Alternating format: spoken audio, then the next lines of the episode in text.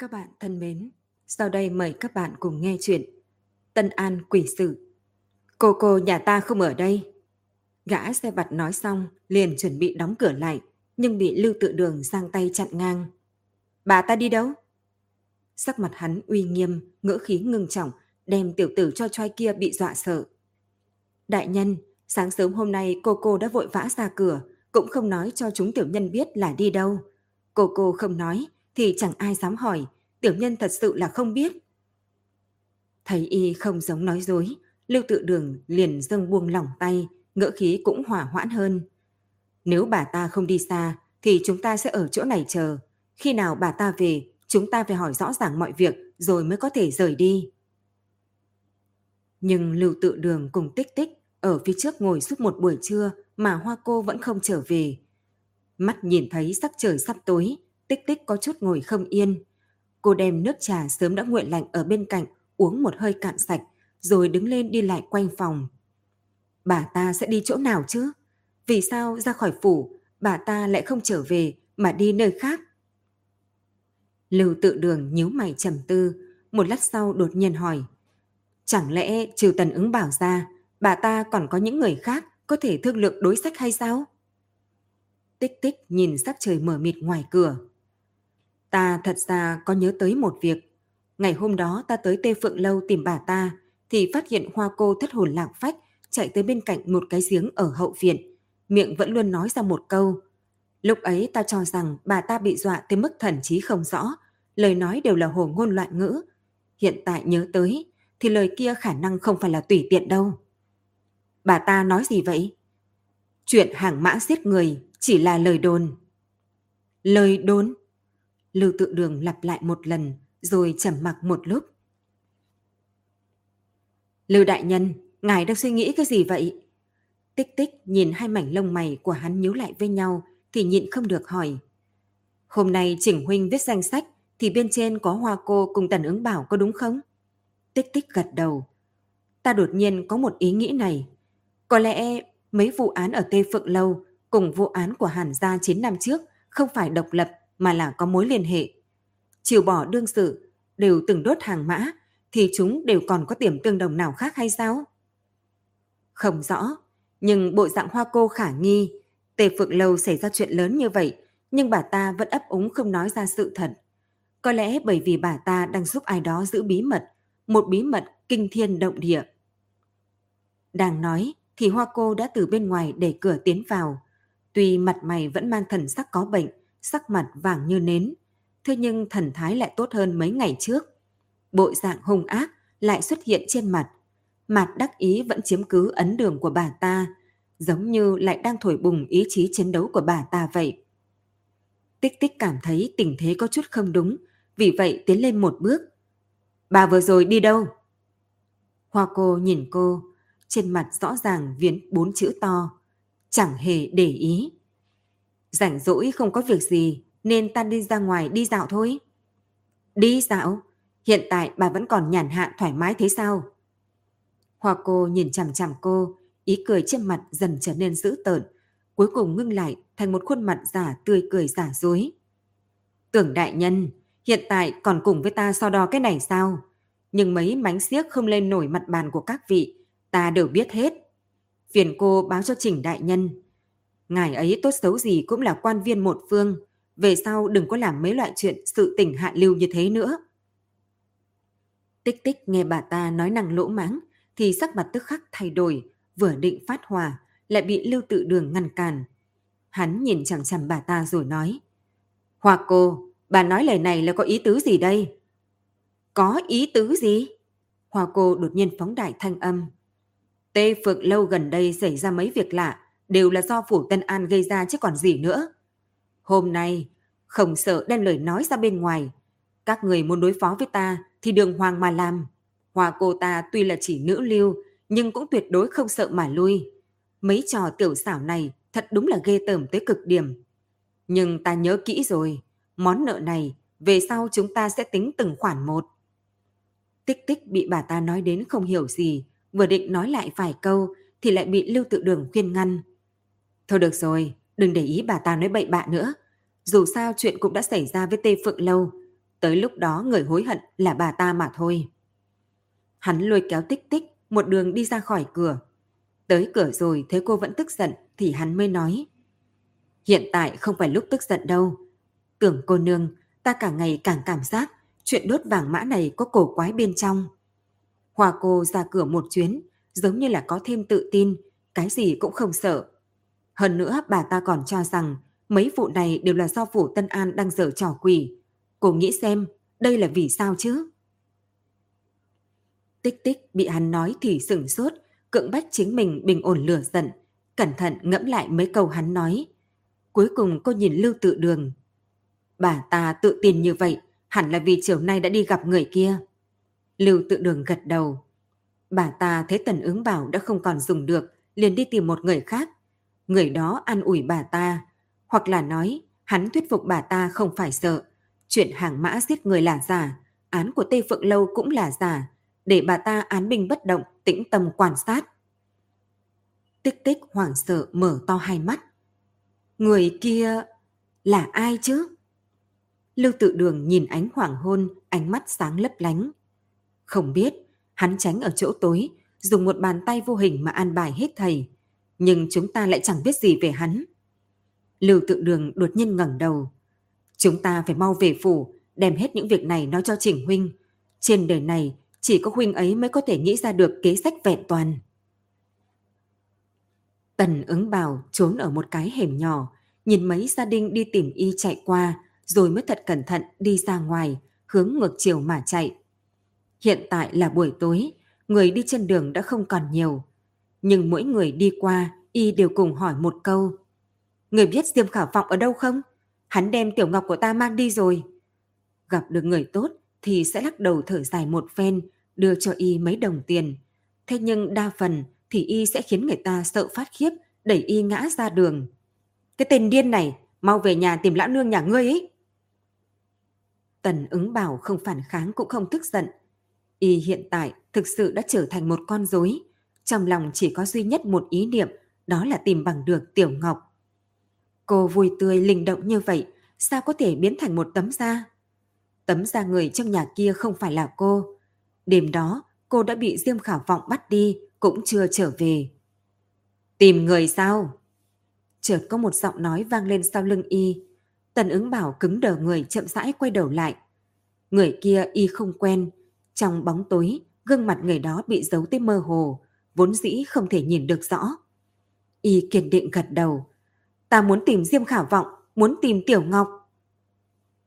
Ta biết cô ta ở đâu. Thanh âm kia rất nhẹ, nhưng Tần ứng bảo lại nghe rõ từng từ một. Mang ta đi tìm cô ấy.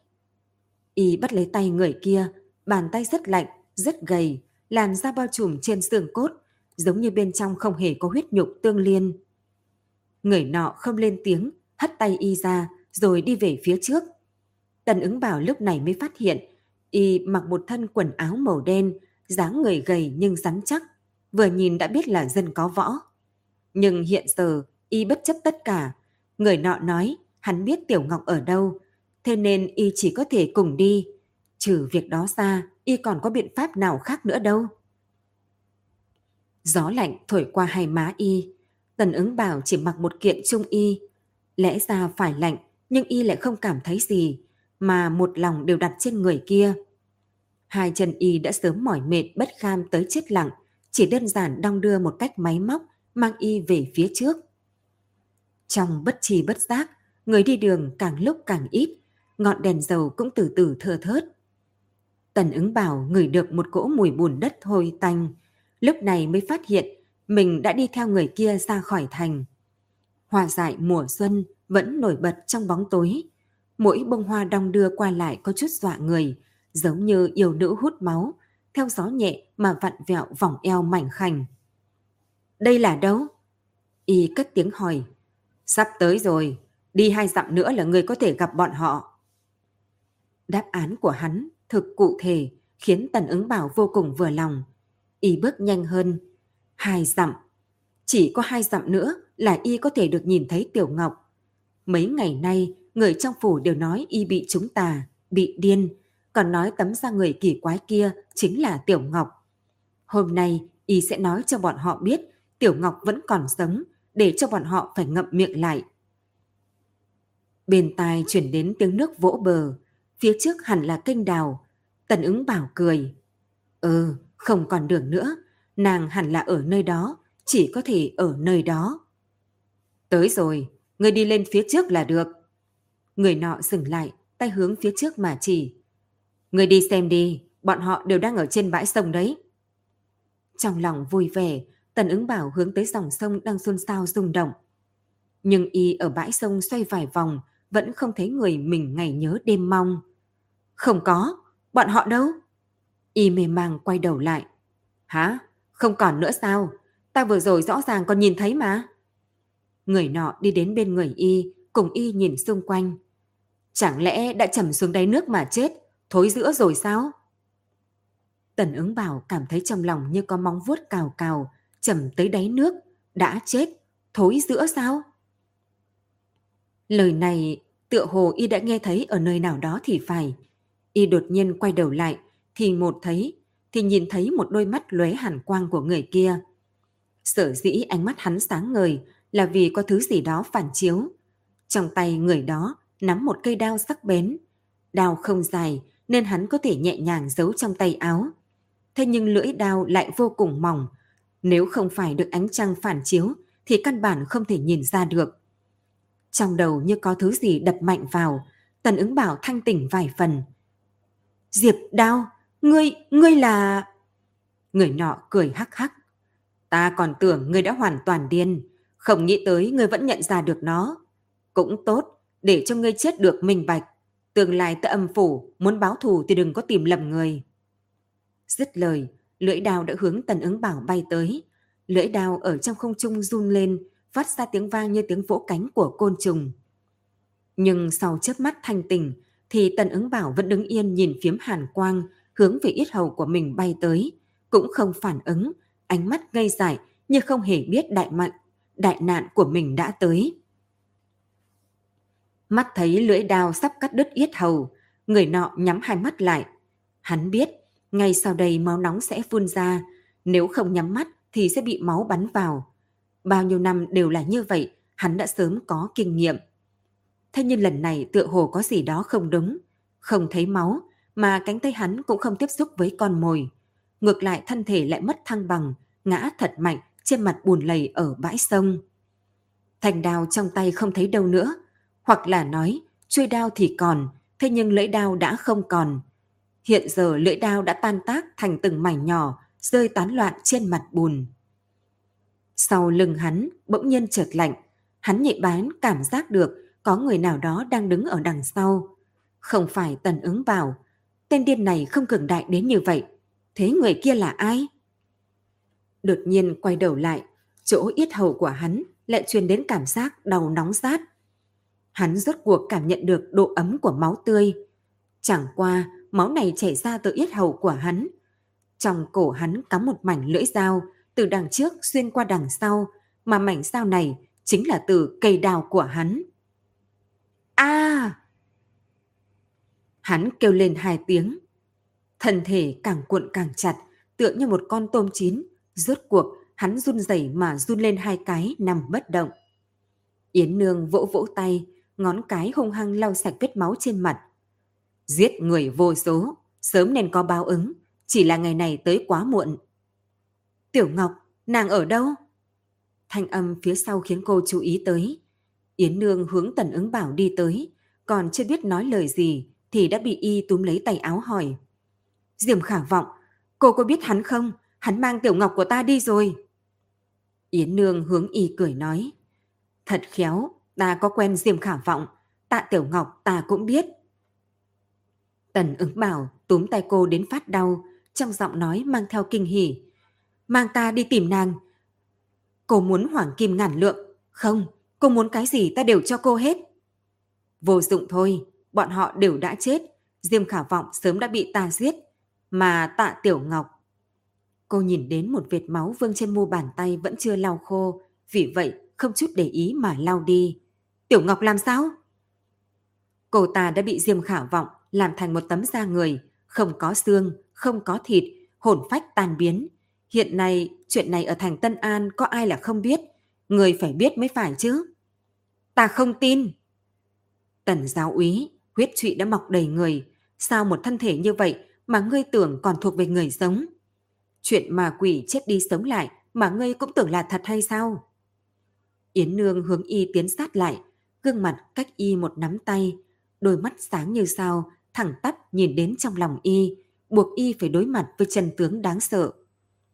Ta không tin. Qua một hồi lâu, Tần ứng bảo vẫn nói một câu đó. Chẳng qua lần này giọng y nhỏ hơn, trong lòng hiển nhiên đã không còn gì để chống đỡ. Thật đúng là không đâm vào tường thì không biết khó. Yến Nương khẽ thở dài. Đến hậu viện nhà ngươi đào thử xem, nói không chừng có thể tìm được kinh hỉ nào đó đấy. Tần giáo úy từ bãi sông chậm rãi đứng dậy, kéo lê hai chân trầm trọng mà bước về phía trước. Đi mãi, đi mãi, bước chân của y càng ngày càng nhanh. Đến cuối cùng y chạy vội, thân ảnh cô tịch rất nhanh đã biến mất trong màn đêm mông lung. Yến Nương đá một chân vào thi thể bên cạnh. So với thống khoái chết đi, có lẽ sống cả đời trong tuyệt vọng là cha tấn lớn nhất với ngươi. Nhưng đáng tiếc, ngươi lại quên hết tất thầy, nếu không cũng có thể giúp ta chút việc. Hoa cô đi xuyên qua tê phượng lâu treo đầy đèn lồng đỏ, mỉm cười chào hỏi mỗi người. Hai bên sương phòng đều là hình ảnh tấp nập, nam nữ hoàn ái, oanh ca yến ngữ. Ở trong tai bà ta giống như tiếng nhạc mỹ diệu nhất thế gian. Cô cô, mấy ngày không khẩn, không khai trương rồi, đàn ông già trẻ của thành này đều thành con sâu thèm. Bà xem, hôm nay bọn họ đều đến chỗ của chúng ta rồi. Một tiểu nha hoàn ở một bên thấy mặt hoa cô là một mảnh sáng lạn sau cơn mưa thì vội tìm cơ hội để nịnh hót. Hoa cô khẽ nhếch miệng. Trình mục du kia luôn nhìn ta không vừa mắt, trăm phương ngàn kế muốn trừ bỏ cây đinh trong mắt là ta. Còn may, ta không trúng kế của hắn. Cô cô, bà là mấy việc lạ những ngày này đều là do phủ Tân An làm ra sao? Hòa cô hử lạnh một tiếng. Quân tử báo thủ 10 năm không muộn, nhưng ta sẽ không để hắn chờ 10 năm đâu. Người cứ chống mắt lên mà xem, không quá mấy ngày, bên trên sẽ có tin tức tốt rót xuống. Nhưng đám tiểu sản đã đi đâu chứ? Mấy người sống sờ sờ, nói không thấy là không thấy, nô tỳ thấy rất là quái lạ. hòa cô chừng mắt liếc cô ta một cái, nhà hoàn kia liền ngậm miệng, không dám nói nhiều nữa, vô cùng cung kính đi theo phía sau bà ta. Thôi được rồi, mấy ngày nay ta cũng mệt mỏi, người mang theo vài người tiếp tục tuần tra, ta về hậu viện nghỉ trước. hòa cô ngáp một cái, vất tay với tiểu nha hoàn kia, rồi chậm gì gì đi xuống dưới lầu. Bà ta thực mỏi mệt, chuyện này cũng không phải giả. Trải qua mấy ngày bị dày vò thì người sắt cũng muốn ngã xuống. Nhưng hứng thú mới vừa rồi của bà ta không phải bị nhọc mệt dập tắt mà là nha hoàn kia đã nhắc nhở bà ta. Nếu việc này thật là do phủ Tân An giả thần giả quỷ thì người đâu chứ? Trình Mục Du luôn quyết tâm muốn quật ngã bà ta. Điều này hắn cũng chẳng giấu giếm. Nhưng hắn tuyệt đối không phải loại người vì đạt được mục đích mà không từ thủ đoạn. Huống chi đây là mấy mạng người, hắn là quan của phủ Tân An, sao có thể xuống tay được. Nghĩ tới đây, tim hoa cô nảy mạnh một nhịp. Chẳng lẽ việc này còn có người khác tham dự vào sao? Bà ta ở thành này không phải chỉ có Trình Mục Du là đối thủ ư? Một cơn đau đầu đột nhiên đánh úp lại, giống như một tia chớp bổ vào đầu óc bà ta. Chẳng chừa chút cơ hội nào để phản ứng lại. Hoa cô đỡ cái chán, lung lay đi về phía hậu viện, đi vào cửa phòng, để cửa ra rồi nằm vật ra giường. Không phải Trình Mục Du thì là ai đấy? Bà ta cắm rễ ở Tân An nhiều năm như vậy, không phải không có đối thủ. Chẳng qua những người đó sớm đã bị bà ta diệt trừ từng người một. Vậy thì đến tột cùng là tàn căn dư nghiệt nào đã thiết kế hãm hại bà ta mà còn trốn kỹ như vậy chứ? Ngoài cửa sổ, đột nhiên hiện lên một bóng người. Hoa cô bật dậy từ trên giường, tay tìm kiếm dưới gối, bắt lấy chủy thủ phòng thân. Bà ta không tiếng động đi tới cạnh cửa, nhau mắt nhìn ra bên ngoài. Hôm nay trăng rất sáng, chiếu một tầng màu bạc trên mặt đất, đem toàn bộ cái sân chiếu tới sáng trưng, cũng chiếu sáng cây cỏ trong viện. Trong viện, nửa bóng người cũng không có. Hoa cô thoáng cũng nhẹ thở ra. Cái bóng chợt lóe vừa rồi, chắc là nha hoàn hoặc gia đình đi tuần đêm. Mấy ngày trước đây, trong phủ xảy ra chuyện, nên bà ta lẩn lệnh cho bọn họ thay phiên nhau trực đêm. Có lẽ vì quá khẩn trương nên bà ta cũng đã quên mất việc này. Bà ta lắc đầu kể nhạo chính mình nhát gan, vừa mới chuẩn bị ngồi lên giường thì lại thấy một viên đá nhỏ từ nơi xa lăn tới, ngừng ở trước cửa phòng bất động. Hoa cô nhìn chằm chằm hòn đá kia, ánh mắt chiếu theo phương hướng của viên đá. Núi giả. Không sai, nó là từ núi giả lăn tới đây. Có người muốn dẫn mình qua đó sao? Mục đích này hẳn là rõ ràng rồi, nhưng Hoa cô vẫn đẩy cửa. Nỗi tò mò trong lòng bà ta lớn hơn hết thầy, kể cả sợ hãi. Bà ta nhất định phải đi nhìn xem sự tình nhiều ngày nay rốt cuộc là do ai đã làm ra. Nếu không đúng là chết không nhắm mắt được. Bà ta nắm chặt chủy thủ, hướng tới núi giả chậm rãi đi tới. Vừa đến bên cạnh cây cầu nhỏ thì nghe được một tiếng sột soạt trong thạch động. Mèo hoang? Hay chuột? Hay là... Hoa cô không biết, bà ta cúi thấp người, từng chốt một đi về phía cửa động. Hồ hấp tựa hồ ngừng trong giây lát. Bên tai bà ta chỉ có tiếng bước chân sản sạt của chính mình. Rõ ràng bà ta bước nhẹ như vậy, nhưng sao nghe vào tai vẫn như bị phóng đại mấy lần. Rốt cuộc đi tới cửa động, Hoa cô thăm dò nhìn vào bên trong, chỉ thấy một con đường nhỏ vừa dài vừa tối, chỉ có đứa trẻ mới có thể chui lọt.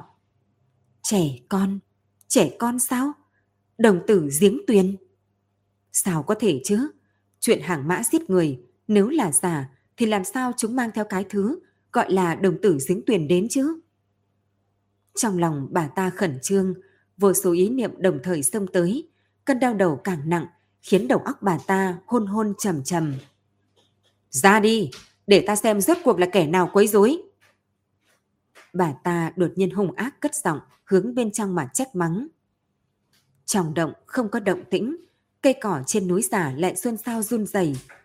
Bỗng nhiên, một cái bóng mày đen từ trên núi giả nhảy xuống, tựa như là một con linh xà hướng hoa cô lao thẳng tới. Lực chú ý của hoa cô đều dồn vào trong động, không kịp né thì đã bị người kia đá trên mặt đất. Cây dao nhỏ trong tay cũng bị đá bay ra ngoài, dừng trên mặt đất phía xa. Kẻ kia không nói hai lời, liền rút ra tay áo một cây đao. Lưỡi đao không dài nhưng rất mỏng, giống như một phiến lá. Đào ảnh ở giữa không trung đảo một chút, mang theo một đạo bạch quang, hướng về phía hoa cô cắm thẳng xuống. Nhìn thấy cây đao này, đầu óc hoa cô lập tức tỉnh táo lại, mồ hôi lạnh chảy ròng ròng sau lưng. Bà ta lăn mấy vòng trên mặt đất, tránh thoát lưỡi đao đoạt mạng, đào chém trên mặt đất thành một rãnh nhỏ dài. Người nọ thấy đánh bất ngờ không thành, liền xoay người nhảy dựng lên thật cao, lực tay cũng hạ xuống tàn nhẫn, hướng hoa cô mà chọc xuống. Nếu không ai ngăn cản, thì lần này đầu hoa cô sẽ bị chém thành hai nửa. Bà ta cũng không cách nào trốn tránh, trên mặt là sợ hãi và mê mang. Ánh đao trong mắt bà ta ngày càng gần, bà ta nhắm chặt mắt lại. Âm! Um... Một khắc trước khi cây đao kia bổ xuống, thì nó lại rơi từ trên tay kẻ kia xuống cạnh hoa cô, phát ra một tiếng vang kinh tâm động phách. Bên tai truyền đến một trận thống khổ rên rỉ. Hoa cô mở to mắt, thoáng nhìn lại, thì nhìn thấy tên kia đang cuộn tròn bên cạnh bà ta. Máu tươi từ trên người hắn chảy ra động thành vũng lớn trên mặt đất. Bà ta hốt hoảng bò dậy, đôi mắt nhìn khắp nơi. Là ai? Vừa rồi ai đã cứu bà ta? Nhưng giữa đống phòng ốc tinh xảo không có ai. Bên tai bà ta ẩn ẩn hiện lên tiếng bước chân, giống như phát ra từ thạch động, theo con đường ngoằn ngoèo trong đó mà đi về phía xa. Hòa cô cúi đầu, hướng người nọ nhìn lại. Bây giờ hắn chỉ còn là một cái xác. Trên bụng hắn có một cái lỗ bằng nắm tay, xuyên từ bụng ra sau lưng. Những thứ máu thịt cũng bị đào rỗng, rơi rụng trên mặt đất. Đúng rồi, trên mặt đất còn có một thứ khác, so với thi thể kia còn khiến bà ta sợ hãi hơn. Nó là một thanh đao, một thanh đao không dài nhưng rất mỏng. Không trở về? Không, Cả hai người chưa ai về, khả năng có chuyện gì khiến bọn họ chậm trễ, hay là chờ chút. Đã ra ngoài mấy canh giờ, không về tức là đã chết bên ngoài rồi. Vậy ta lại phái người đi một chuyến. Hiện tại không chỉ cần giết người, mà còn phải tra ra là ai không cho chúng ta giết người.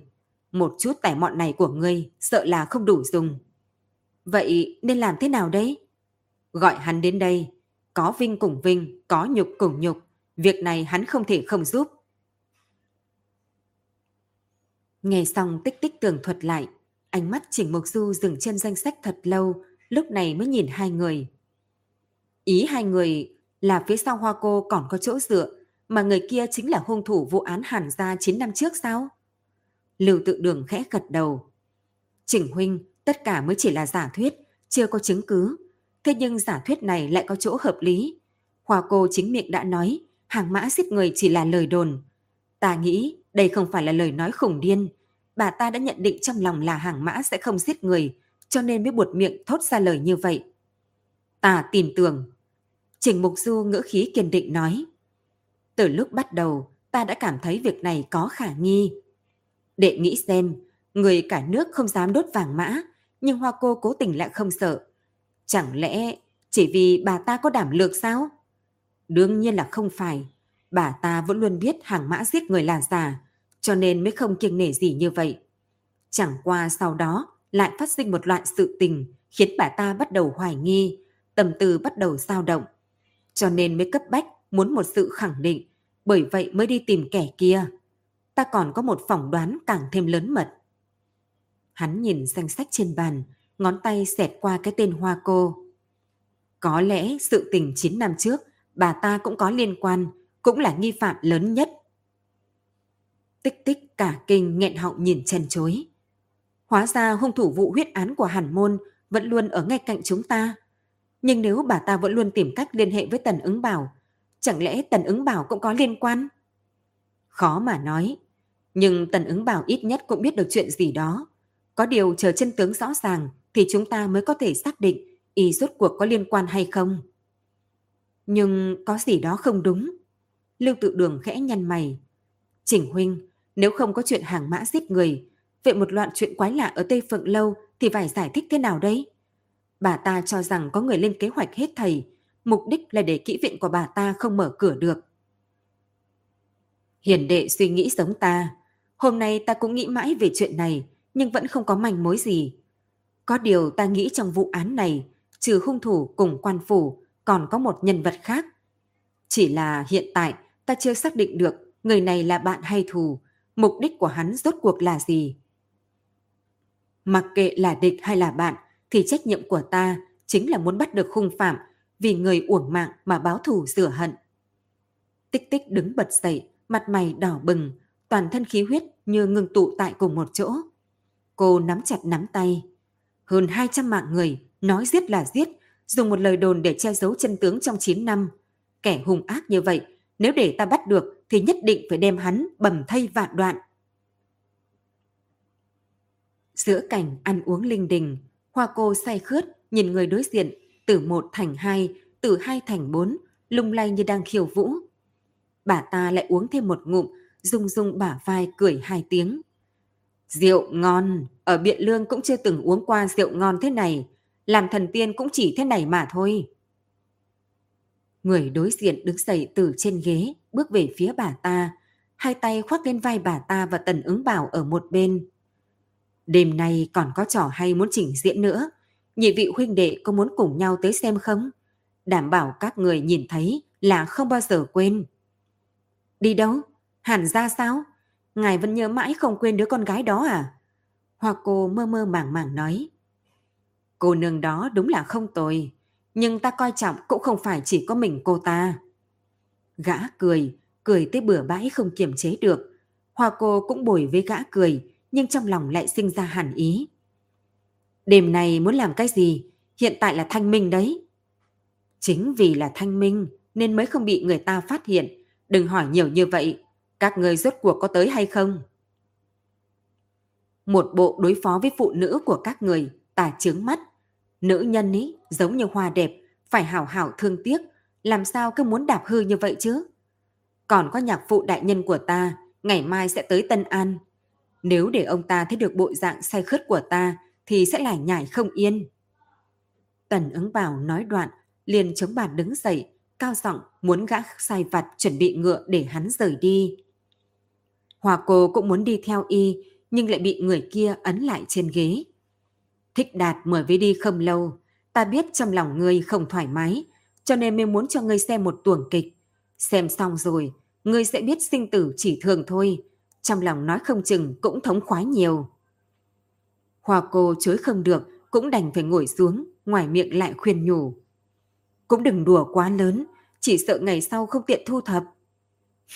sợ cái gì? Tống lão nhân đã bị điều tới kinh thành rồi. Thành Tân An này, trên dưới chỉ có ta là nhất. Gã dựng thẳng một ngón tay cái. Ngươi không cần phải làm gì hết, cứ xem diễn là được. Khi nói chuyện, ba hàng hắc y nhân đã tập trung tới trước cửa. Vóc sáng họ không cao, lại gầy, thế nhưng rắn chắc giỏi giang. Mỗi người đều mang theo một thanh đao mỏng như phiến lá. Người đã đến đông đủ. Một giọng cười dữ tợn lướt qua đỉnh đầu bà ta. Hoa cô, chúng ta lập tức xuất phát. Diệp đao. Hoa cô bừng tỉnh từ trong hồi ức. Bà ta mở to hai mắt. Không sai, chuôi đao bổ về phía mình ngày hôm nay chính là diệp đao. Đồ vật càng mỏng thì càng sắc bén. Nhưng người cầm đao cũng đòi hỏi rất cao. Nếu đao pháp không đủ chuẩn, khiến lưỡi đao rung lên thì sẽ không nhắm trúng được mục tiêu. Vì vậy, gã đã tỉ mỉ chọn lựa, huấn luyện nhiều năm mới tuyển ra được hơn 30 người. Tuy rằng vóc dáng đều nhỏ, nhưng lại linh hoạt, có thể đem ưu điểm của Diệp Đao phát huy tới tận cùng. Hòa cô nhắm mắt lại. Nhưng vì sao hôm nay cây đao này lại bổ về phía mình chứ? Chẳng lẽ gã sợ mình lộ bí mật của gã nên muốn diệt trừ những người biết chuyện trước hay sao? Dưới ánh nến, sắc mặt hoa cô càng ngày càng trắng. Uổng công ta còn tin ngươi như vậy. Đến bây giờ ta cũng chưa hướng quan phủ cáo trạng ngươi. Ta còn trông mong chạy tới, đem sự tình nói ra hết. Không nghĩ tới, thật không nghĩ tới, ngươi lại muốn đẩy ta vào chỗ chết. Khoan đã. Vậy người vừa rồi cứu mình là ai chứ? Hắn vô thành vô tức, giống như vẫn ở trong thạch động. Trong khoảnh khắc, liền đi ra kết liễu tính mạng tên sát thủ. Vì sao hắn lại muốn cứu ta? Trong lòng bà ta loạn thành một đoàn. Hoa cô đột nhiên đứng lên, đôi tay đập thật mạnh ở trên bàn. Mặc kệ thế nào, người đều không giết được ta. Cho dù tâm tư ngươi kiến đáo thế nào, thì cũng sẽ không nghĩ tới. Ta có chết, cũng còn một tay để lại. Nếu người thực sự đã muốn giết chết ta, ta cũng sẽ kéo ngươi cùng nhau chôn cùng. Nghĩ tới đây, bà ta phành một tiếng đẩy mạnh cửa, bước nhanh tới Tây Phượng Lâu. Trình đại nhân, sao hôm nay ngài lại tới một mình vậy? Nhìn thấy Trình Mục Du một mình, một người đi về phía bọn họ. Mấy lão nhân đang chơi cờ vội vàng đứng dậy, đi tới bên cạnh hắn không người hành lễ. Đại nhân, chẳng lẽ ngài vẫn vì vụ án của Hàn gia mà tới sao? Trình Mục Du đáp lễ gật đầu nói phải. Các vị lão nhân gia, ta còn có chuyện muốn hướng hỏi các vị hỏi thăm. Nghe nói sau khi Hàn gia xảy ra chuyện, thì các thôn dân thường xuyên nhìn thấy trong nhà có bóng người đong đưa, thậm chí nhìn thấy hàng mã có đúng không? Mấy người lại nhìn nhau, lão nhân đứng đầu nói. Đúng như lời đại nhân nói, không ít người trong thôn đều nhìn thấy được bên trong hàn trạch có ánh lửa, còn ẩn ẩn có tiếng cười chuyển tới. Thật giống như năm đó, Hàn Hiểu Nguyên mở tiệc vậy. Hơn nữa, có khi còn có thể nghe được tiếng vó ngựa từ bên trong chuyển ra. Cho nên tất cả mọi người đều nói, người Hàn gia âm hồn không tan, đã chết rồi nhưng vẫn bồi hồi trên mảnh đất này. Ngay cả tiểu nhân cũng từng nhìn thấy ánh lửa qua khe cửa. Ánh lửa trượt lóe khiến tiểu nhân sợ tới mức suýt nữa đã tẩy ra quần, vội vàng chạy vào nhà luôn. Khang cân cô nương kia, lúc mọi người nói là do Hàn Hiểu Nguyên ra biển mua về. Vậy mọi người có thể kể cho ta nghe chuyện xưa có liên quan tới cô ta không? Cô ta trừ xinh đẹp thì không nghe được chuyện gì nữa. Nhưng sự xinh đẹp của nữ nhân này cũng là đề tài lớn nhất. Lúc ấy có rất nhiều người hướng Hàn Hiểu Nguyên hỏi xin cô ta. Thế nhưng ông ta sủng cô ta lên tận trời, đỉnh lưu ly cũng vì cô ta mà xây thì làm sao mà bỏ được chứ? Khoản đã, lão nói nhiều người muốn cô ta, những người đó là ai, lão có biết không? Lão đầu nhi cười cười. Những chuyện này đều là lưu truyền trên phố, thật giả khó phân. Dù sao đó cũng là việc của kẻ hiền quý. Chúng tiểu dân cũng chỉ là nghe chút chuyện mới mẻ. Rốt cuộc có chuyện tranh giành tình cảm hay không thì làm sao chúng tiểu nhân biết được chứ? Đại nhân, ngài sao lại, sao lại có thể làm thế? Khuôn mặt của Khang Vân lại lướt qua đầu hắn. Cô che chắn cánh tay của mình, cả mặt đều là hoảng sợ, giống như nhìn thấy quỷ vậy. Không thể, nguyên nhân sẽ không thể đơn giản như vậy. Vì một nữ nhân mà có thể gây ra một vụ án kinh thiên động địa đến thế sao? Trình Mục Du nói thầm trong miệng, cũng không cáo biệt mà đã xoay người chậm gì gì đi về phía trước. Mấy lão đầu nhi bị cử chỉ kỳ quái của hắn làm cho sừng sốt. Chờ hắn đi xa, bọn họ mới nhỏ giọng nghị luận. Đều nói vị trình đại nhân này là người tuyệt đỉnh thông minh. Sao hiện tại nhìn thấy lại như si ngốc thế nhỉ? Ông thì biết cái gì, cái đó gọi là giả ngốc. Những phản phu tục tử như chúng ta đừng có đi phỏng đoán tâm tư của ngài ấy thì tốt hơn. Trình Mục Du theo con đường mòn đi về phía Hàn Trạch. Dọc theo đường đi, hắn luôn hốt hoảng, đầy bụng tâm sự.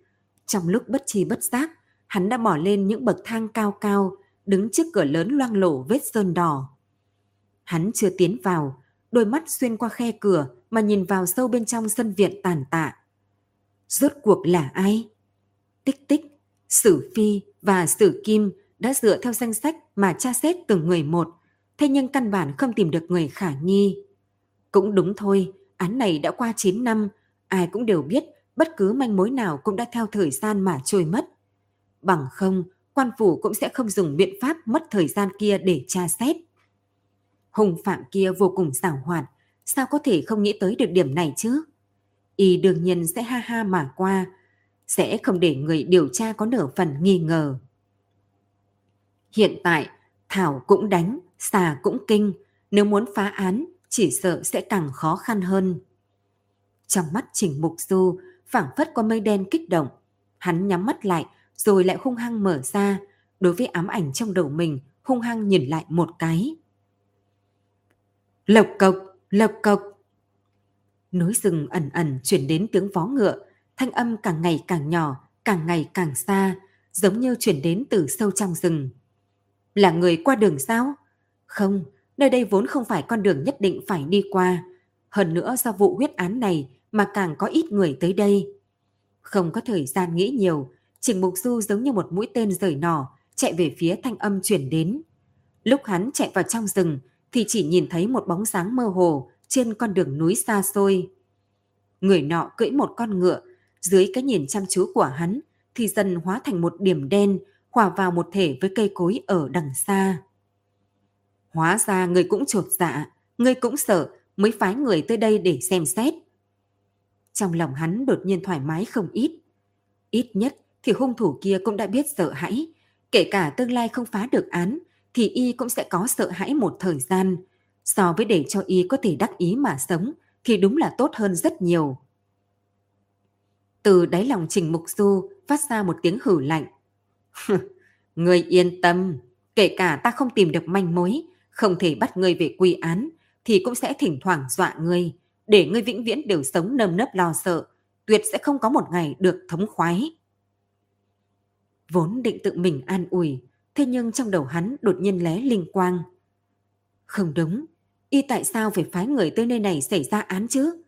Quan phủ đã xuống tay điều tra, mù quáng tiến đến có thể sẽ tự chui đầu vào lưới. Nhưng vì sao y lại tình nguyện mạo hiểm cũng phải đến đây nhìn một chút? Chẳng lẽ nơi đây còn cất giấu manh mối gì sao? Thứ này có thể chứng minh thân phận của y, làm y hết đường chối cãi hay sao? Nghĩ tới đây, cả người Trình Mục Du bỗng nhiên tràn ngập sức lực. Hắn chạy như bay tới trước cổng lớn của Hàn gia, một tay đem cửa lớn mà mở ra. Cho bụi dày đặc rơi xuống như mưa, khiến hắn mặt xám mày cho. Thế nhưng hiện giờ, hắn đã bất chấp những thứ này. Sảnh ngoài, hậu viện, hoa viên, nội thất, Mỗi một chỗ, hắn đều không buông tha mà tìm kiếm khắp nơi. Cẩn thận tỉ mỉ, đôi mắt chua xót tới sung huyết, đồ vật trước mặt cũng dần trở nên mơ hồ, xuất hiện bóng ảnh chồng chất, nhưng hắn vẫn không dừng lại. Hắn giống như một người điên, chạy qua chạy lại trong hàn trạch, thậm chí cả những góc chật trội nhất cũng không buông tha. Rốt cuộc, Trình Mục Du chịu không nổi, từ ban ngày tới mặt trời lặn, hắn đã tìm suốt cả một ngày. Giày chân chân cũng không biết rơi ở chỗ nào, quần áo cũng bị cắt qua, hiện tại đã thủng vài chỗ, cả người đều là một mỡ hỗn độn. Nhưng manh mối vẫn không có, mặc cho hắn nỗ lực ra sao, cũng không thể tìm ra bất cứ thứ gì có liên quan tới vụ án trong tòa nhà rộng lớn. Hắn dựa vào một cây cột bên ngoài sành, ngây ngốc nhìn mặt tường rách nát. Cảm giác thất bại trong nháy mắt cướp lấy trái tim hắn, khiến hắn đột nhiên sinh ra loại bi thương như vạn vật khô héo. Mắt hắn vừa đau vừa xót, không thể không nhắm lại. Nhưng đúng lúc bóng tối vây quanh thì trong đầu hắn lại hiện ra một câu. Chàng trí bên trong hàn trạch không ai có thể địch được. Kể cả mặt tường cũng dán vàng lá mỏng như cánh ve, khiến cho phủ lấp lánh kinh quang rạng rỡ. Hắn nhíu chặt mày, duỗi một tay về phía trước, muốn bắt lấy linh cảm thình lình này. Rốt cuộc, hắn cũng đem thứ đó bỏ vào trong lòng bàn tay. Trình Mục Du mở to mắt, một hàng nước mắt theo khóe mắt chảy xuống. Ta biết rồi, bằng vào sự giảo hoạn của ngươi thì sẽ không lưu lại bất cứ manh mối nào. Người sợ chính là thứ ngươi lấy đi từ đây. Thứ này có thể khiến gương mặt ngươi bị bại lộ hoàn toàn. Ánh trăng sáng tỏ, chiếu sáng mỗi một góc cảnh đẹp trong sân, cũng chiếu sáng thân ảnh bên cạnh miệng giếng. Hoa cô đang dùng thang dây bỏ vào trong giếng. Nước ngập đến eo, bà ta vươn tay sửa soạn cái gì đó. Trên vách giếng phủ kín rêu phong, tay sờ lên trơn trượt, nhưng bà ta tựa hồ không để ý mà cẩn thận sờ vào từng viên gạch, phảng phất như sợ bỏ lỡ cái gì đó quan trọng nhất. Cứ sờ soạn mấy lần như vậy, trừ trên tay dính đầy rong rêu thì vẫn không có gì thu hoạch được. Rốt cuộc, sự tình đã qua lâu như vậy, lâu tới nỗi bà ta cơ hồ cho rằng cả đời mình sẽ không phải dùng tới thứ này nữa, vì thế mới vô tâm và ngây thơ tới mức tự chui đầu vào lưới của kẻ khác, coi dê cường lấy mạng mình trở thành dậy sơm cứu mạng. Ngón tay bà ta đột nhiên sờ đến một cái khe lõm. Trong lòng bà ta liền vui vẻ, đem khe lõm đó thăm dò vào bên trong thì có một khối đá cuội hình tròn. Đầu ngón tay bà ta chạm nhẹ vào bên trên. Khe lõm kia vậy mà chậm rãi tách ra, lộ ra một đồ vật màu đen cất ở giữa. Trong lòng hoa cô đột nhiên vừa động, duỗi tay liền muốn đem thứ kia lấy ra. Nhưng đúng lúc này, phía trên miệng giếng lại có một bóng đen trượt lóe. Ánh trăng tối sầm một chút rồi lại sáng ngời. Ai? Hoa cô bật thốt lên từ này. Bà ta quá mức khẩn trương nên thanh âm so với ngày thường lớn hơn vài lần. Đụng vào vách giếng rồi bắn ngược lại khiến bản thân bà ta bị dọa một trận mồ hôi đầm đìa. Không có người đáp lại bà ta. Hoa cô đứng trong nước, một tay moi vách giếng ướt trượt, một tay chậm rãi vòng ra sau lưng, rút ra thanh thủy thủ từ bên hông. Một đôi mắt như chim ưng gắt gao nhìn chằm chằm miệng giếng. Bà ta cũng đồng thời quyết định mặc kệ trong chốc lát là ai xuất hiện thì đều ném qua cây đao này ra phía trước để cả ngộ thương người nhà cũng mặc kệ. Nhưng lại chẳng có ai xuất hiện trên miệng giếng. Có điều ánh trăng lại dịch sang một chỗ khác, không hề vô tư chiếu sáng vào trong giếng nữa. Đồng tử giếng tuyển sao? Trong nháy mắt, trong đầu hoa cô nhảy lên bốn chữ này, nhưng ý niệm này lại nhanh chóng bị bà ta gạt đi. Kể cả sự tình mấy ngày trước không phải do phủ Tân An làm, thì nhất định là do người khác làm. Nhưng mặc kệ thế nào thì chuyện hàng mã giết người đều là giả. Nếu đã là giả thì càng không thể có cái gọi là đồng tử giếng tuyền. Tuy bà ta từng ở miệng giếng nhìn thấy hắn, nhưng đó cũng không hẳn. Đó có thể là kế của kẻ nào đó. Tuy trong lòng nghĩ như vậy, thế nhưng động tác trên tay lại lộ ra sự yếu đuối của bà ta.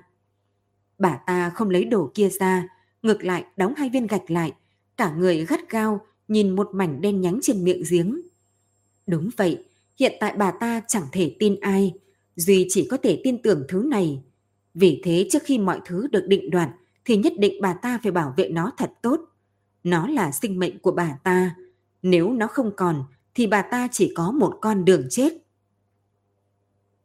Miệng giếng vẫn không có động tĩnh, nhưng Hoa cô vẫn không yên tâm.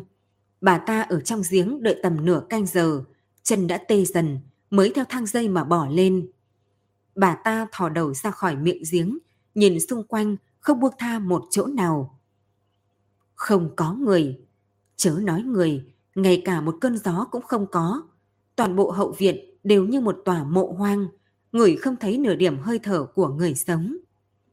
Hoa cô định thần lại, hít sâu mấy hơi, rồi lại theo thang dây bỏ xuống. Lần này bà ta đã ngựa quen đường cũ, không phí công phu đã tìm được viên đá quậy, đem hai khối khép kín mở ra, vươn tay lấy đồ vật giấu bên trong. Đó là một tay này được bọc trong da thú, hơi mỏng không quá nặng, nhưng trong lòng hoa cô thì nó lại quý trọng hơn vạn lượng hoàng kim. Ngón tay bà ta nhẹ nhàng vuốt ve da thú, rồi thở dài một hơi. Các người chớ có trách ta, lấy thế lực của gã thì có ai dám cãi lời cơ chứ?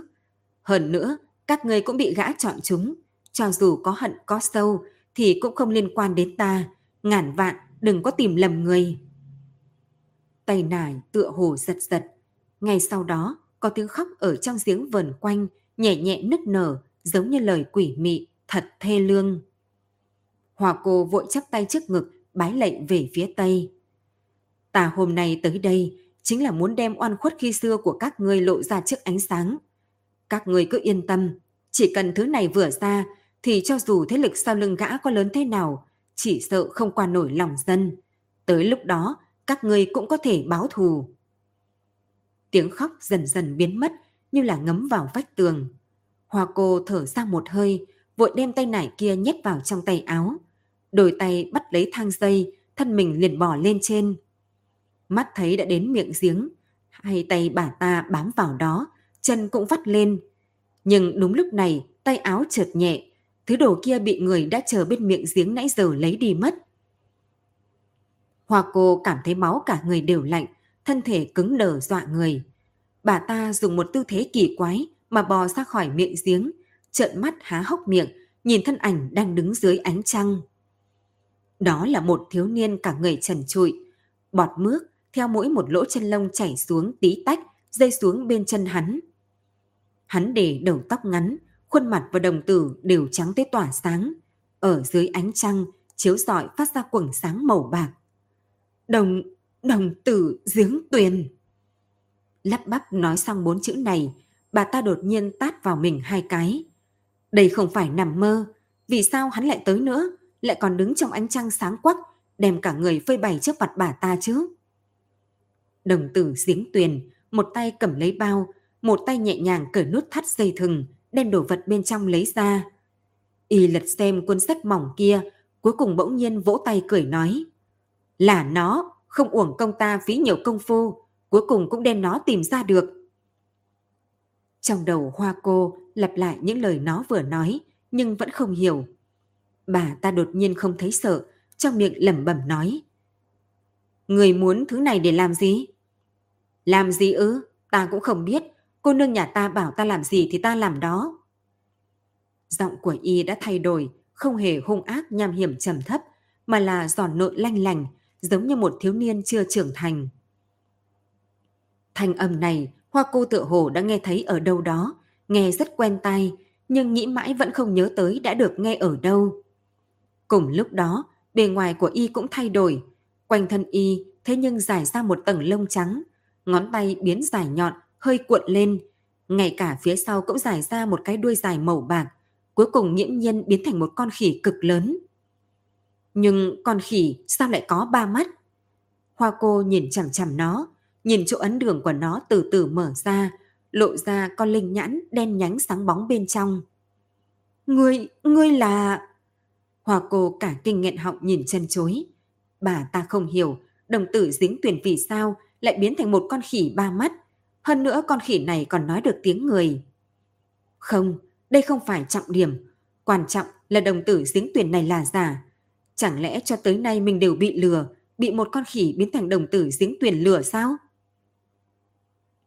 Trong đầu bà ta loạn thành một nồi cháo, trong lúc hoảng hốt, trong đầu bà ta ẩn ẩn xuất hiện một thân ảnh. Người nọ có gương mặt mơ hồ, đang hướng bà ta cười nhạo.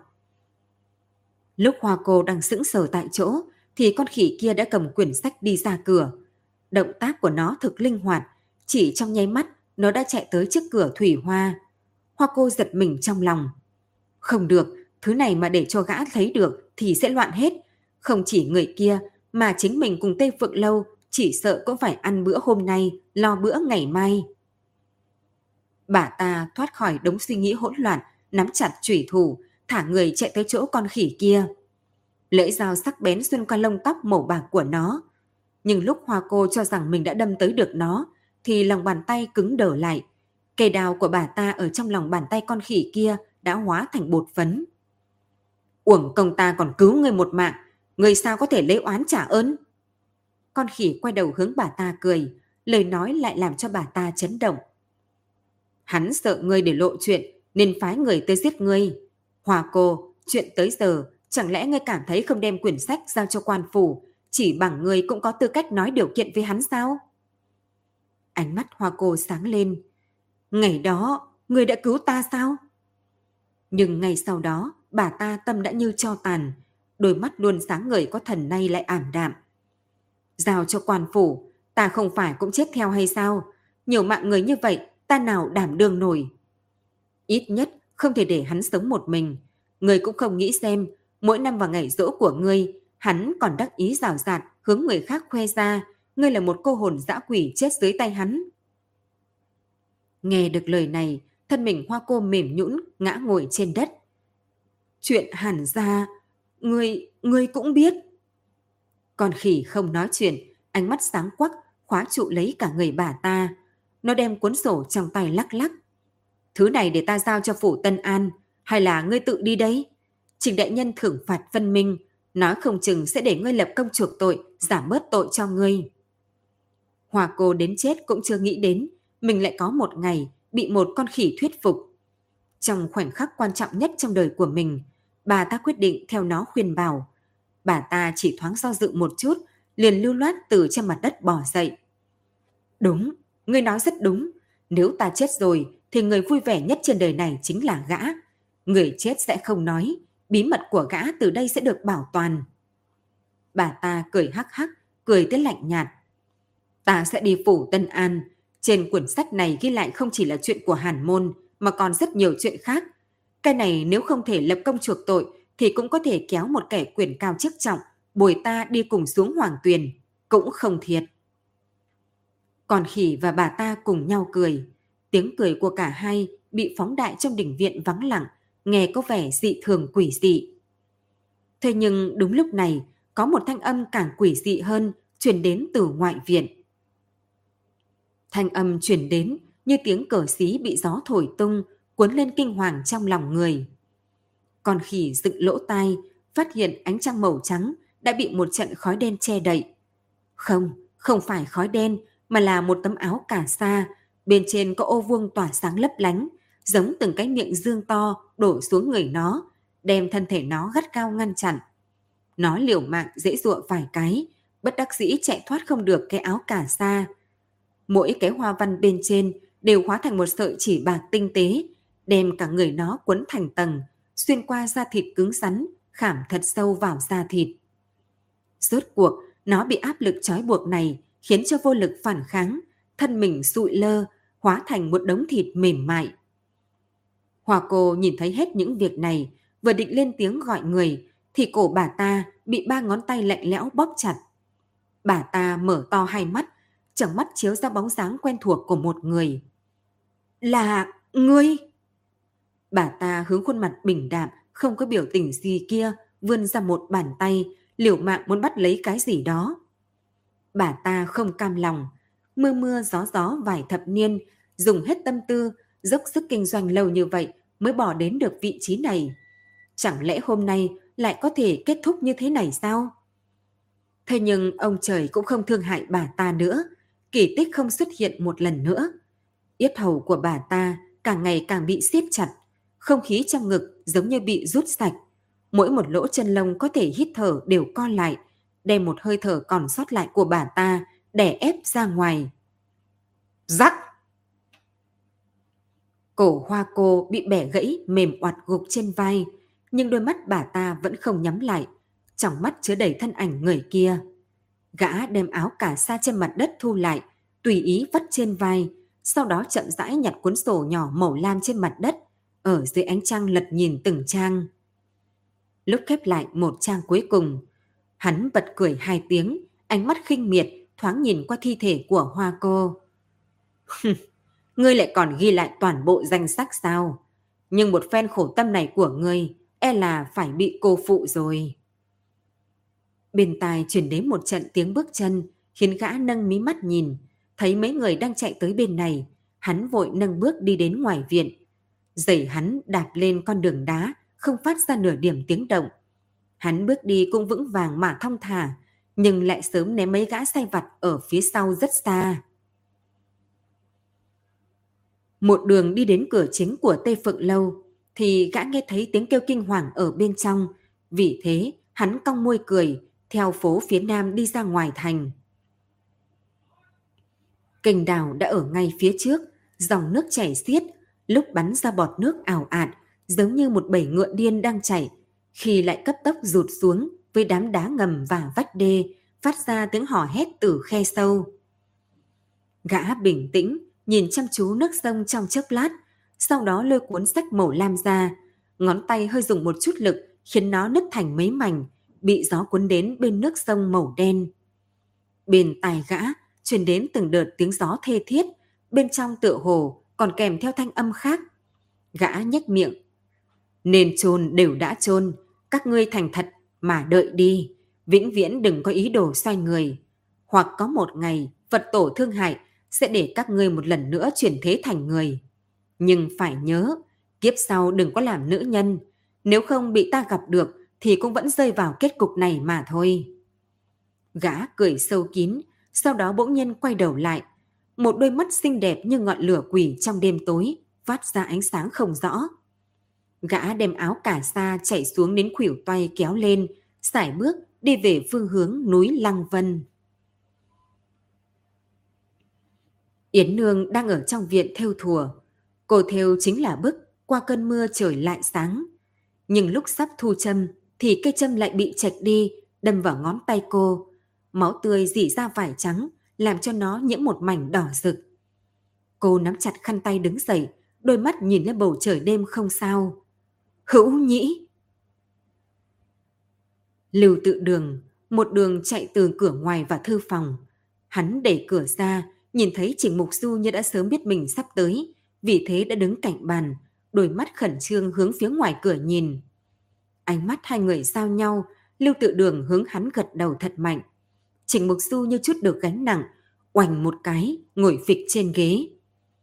Tích tích đem biểu hiện quái dị của hai người thu vào đáy mắt. Cô vòng qua phía trước hai người, phát hiện bọn họ tựa hồ cũng không để ý sẽ tự tồn tại của mình.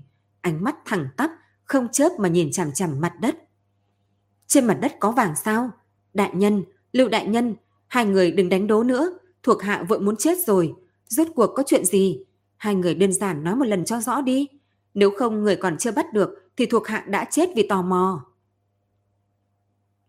Lưu tự đường quay đầu nhìn về phía cô, trong ánh mắt toát ra kích động hiếm thấy. Tích tích, ta nghĩ chúng ta đã tìm được hung phạm của vụ án diệt môn của Hàn gia. Tích tích cứng người, hình như có một dòng sông mãnh liệt chảy qua người cô, khiến cô phí thật lớn công phu mới ổn định tâm mình, run rẩy hỏi hai chữ. Là ai? Là thế này, mấy ngày trước đây, Trịnh Huynh tới Hàn Trạch phát hiện tựa hồ có người vẫn luôn giám thị tòa nhà đó. Vì vậy Huynh ấy sinh nghi, cho rằng trong tòa nhà có manh mối, chưa bị quan phủ phát giác. Huynh ấy tìm kiếm một ngày, thẳng cho đến khi mặt trời lặn mới nghĩ ra. Manh mối ở Hàn Trạch không phải là những thứ hung thủ để lại, mà là những thứ hắn đã lấy đi. Đây là... có ý tứ gì? Theo các thôn dân nói, thì trên vách tường Hàn Trạch dán đầy vàng lá. Toàn bộ nhà cửa trang trí sao hoa dị thường. Nhưng hiện tại, Nó chỉ là một tòa đỉnh viện hoang phế, đồ đạc bên trong đã không còn. Tích tích ngừng thần suy nghĩ trong chốc lát. Cái này cũng bình thường mà. Người Hàn gia đều chết sạch. Theo luật mà nói, mọi di vật của họ Hàn đều thu về quốc khố. Chớ nói là đồ trang trí, mà ngay cả tiền bạc của Hàn Hiểu Nguyên cũng sẽ bị tịch thu. Dứt lời, Lưu tự đường không lên tiếng nữa. Y bình tĩnh nhìn cô, trong ánh mắt giống như có ngôi sao đang lập lòe. Miệng tích tích chậm rãi há to, cô phóng đại thanh âm rồi lại lập tức đè thấp. Ý ngài là... Đồ vật của hàn gia đều không được nhập quốc khố sao? Lưu tự đường gật đầu thật mạnh. Hai ngày trước ta về Biện Lương chính là để tra chuyện này. Tư liệu 9 năm trước không dễ tìm, nhưng nhờ chút quan hệ trong triều mà ta vẫn tìm được. Năm đó cũng không có bao nhiêu ngân lượng được nộp lên. Biết được việc này ta liền vội vã trở về, chính là để nói cho Trình Huynh tin tức này. Vậy đồ của Hàn gia rốt cuộc đã bị ai cầm đi? Lúc hỏi câu này, tích tích thấy hai người kia cũng không hề có chút giật mình, thì biết bọn họ đã sớm biết rõ. Cô nhíu mày nhìn Lưu Tự Đường, ý bảo y tiếp tục nói. Trình Huynh sớm đã tra được, 9 năm trước, lúc Hàn Môn xảy ra chuyện, thì thành Tân An đúng là đang ở thời kỳ giáp hạt. Huyện lệnh cũ bị điều tới Biện Lương, mà tân huyện lệnh lại chưa tới. Vì thế lúc ấy, mọi quyền lực đều nằm trong tay một người. Người đó chính là quân giam của Kinh Đô và vùng lân cận, Vương Kế Huân. Vương Kế Huân? Tích tích lặp lại một lần nữa. Đại nhân, ông ta cũng ở trong danh sách mà ngài liệt kê ra có phải không? Trình Mục Du cười khổ một tiếng, ngón tay điểm lên cái tên đầu tiên trong danh sách. Ta lúc ấy đã nghĩ tới hắn đầu tiên, nhưng xét địa vị cùng thân phận của hắn, nên ta chưa bao giờ nghĩ tới hắn sẽ là hung thủ. Dù sao đã là người, đều yêu quý thanh danh, hắn thân ở vị trí này, hẳn sẽ càng thêm thận trọng từ lời nói tới việc làm mới đúng. Thế nên ta chưa bao giờ hoài nghi hắn. Nhưng đã nhiều ngày nay, ta cẩn thận tra lại danh sách thì mới thấy Vương Kế Huân có hiểm nghi lớn nhất. Sau khi chuyện của Hàn Gia xảy ra không lâu, hắn thậm chí một lần liền mua 10 con ngọc kỳ lân. Phải biết rằng, muốn có ngọc kỳ lân thì một dương hoàng kim cũng chưa chắc đã đổi được. Vương Kế Huân làm thế nào mà trong một đêm đã phất nhanh như vậy chứ? Tích tích nắm chặt tay, hơi thở vừa nhanh vừa dồn dập. Đại nhân, xin cho thuộc hạ đi giám thị Vương Kế Huân. Vô luận dùng loại biện pháp nào, thuộc hạ cũng sẽ tìm được chứng cứ hắn giết người. Nhất định phải đem tên Diêm Vương này bắt về quy án. Trình Mục Du gật đầu. Chứng cứ trên tay chúng ta không đủ để định tội hắn. Bạc hẳn ra tuy rằng không vào kho, nhưng cũng không có gì chứng minh trực tiếp là chúng bị Vương Kế Huân nuốt lấy. Cho nên muốn tìm ra được chứng cứ ngoại phạm của hắn, chỉ có thể xuống tay từ chỗ tối. Tích tích cúi đầu suy ngẫm trong chốc lát, sau đó lại ngẩng đầu lên. Thi thể, 9 năm trước tất cả thi thể đều không thấy. Chúng sẽ không vô cớ mất tích, nhất định đã bị Vương Kế Huân giấu đến nơi nào rồi. Đại nhân, thuộc hạ lập tức đến nhà của Vương Kế Huân một chuyến. Hắn biết quan phủ đang tra lại vụ án của Hàn Trạch thì nhất định đang hoảng sợ trong lòng. Nói không chừng có thể từ nơi đó nghe được manh mối nào đó. Nói đoạn, còn không đợi Trình Mục Du gật đầu, cô đã bước nhanh ra khỏi cửa. Thân ảnh mảnh khai, mảnh khảnh, chỉ trong chốc lát đã biến mất ở cuối hành lang. Lưu tự đường híp mắt, nhìn bóng dáng cô, rồi bất đắc dĩ lắc đầu. Tích tích rốt cuộc còn trẻ, cho rằng chỉ cần có chứng cứ thì vụ án khó thế nào cũng có thể giải quyết được dễ. Không nghĩ tới, đồ vật sau lưng chứng cứ mới là đáng sợ nhất. Hai màu trắng đen có khả năng bị tráo đổi chỉ trong nháy mắt. Trịch Mục Du rũ mắt, chứ không cần đem chân tướng nói cho cô ta vội.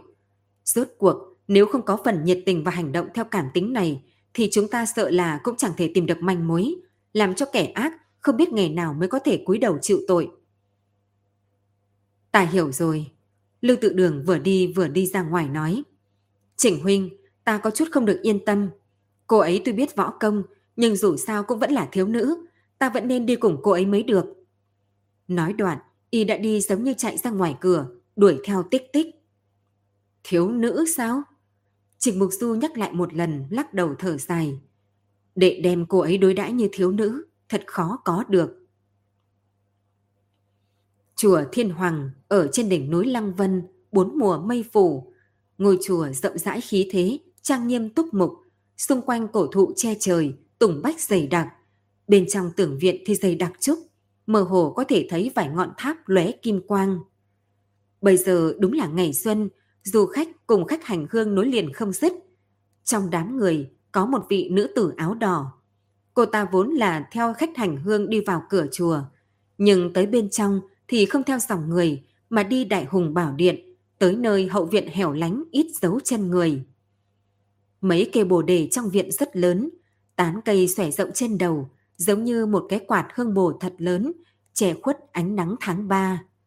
Cô ta lại vô tâm thưởng thức, nâng bước đi lên hành lang dài, chậm rãi đi qua một loạt xương phòng, vừa đi vừa làm bộ dáng lơ đãng hướng cửa sổ bên trong nhìn. Đi đến một căn phòng ở sườn phía nam thì cô ta dừng bước. Nơi đây là tàng thư các. Cả căn phòng đại khái lớn gấp 5 lần những căn phòng khác. Hai mươi mấy giá sách đối thẳng lên xà nhà, bên trên chất đầy kinh thư. Cô ta cẩn thận đánh giá cả tàng thư các. Chùa Thiên Hoàng này thật là phú quý, không chỉ có phòng ốc tu sửa hoa lệ, còn cất chứa nhiều kinh thư như vậy, xem ra tiền nhang đèn hẳn là không ít. Nghĩ tới đây, tay cô ta dùng chút lực để cửa muốn đi vào, nhưng không nghĩ tới đằng sau lại truyền đến một giọng nói non nớt. Vị thí chủ này, Phật môn là nơi thanh tịnh, sao cô có thể tùy ý xâm nhập nội viện? Cô quay đầu lại, nhìn thấy một chú tiểu đang hành lễ với mình. Thí chủ sao lại chạy tới đây? Tiền viện mới là nơi dâng hương cầu phúc, hậu viện này là nơi chúng ta ở, người ngoài không tiện vào quấy giày. Nữ tử áo đỏ vừa muốn nói chuyện, lại thấy một thân ảnh thon dài xuất hiện sau cây bồ đề. Y lặng lặng đứng nơi đó, ánh mắt lại như vô tình bay tới nơi đây. Khóe mắt cô nhướng lên, phát ra một tia phong tình. Tiểu hòa thượng, ta vừa mới đến Đại Hùng Bảo Điện, nhưng lại không thấy trụ trì các vị đâu. Ai cũng nói Đại sư Huệ Quảng giảng kinh rất hay, nhưng người thì không biết đã đi đâu mất rồi. Trụ trì hôm nay thân thể không khỏe, cho nên không tiện lộ diện.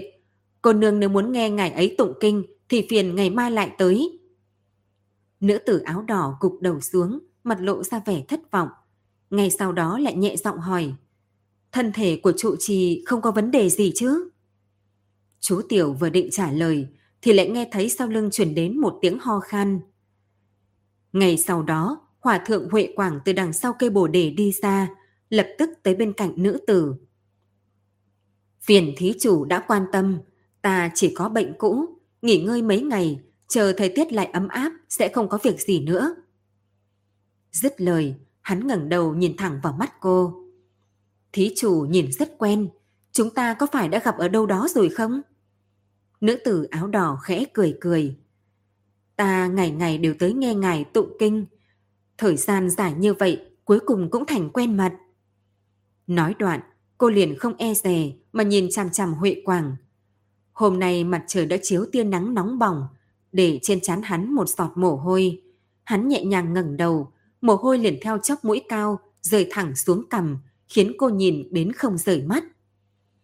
Huệ Quảng khẽ hắng giọng, chú tiểu kia biết điều liền lui xuống. Hắn xoay người, mắt nhìn về phía tán cây bồ đề.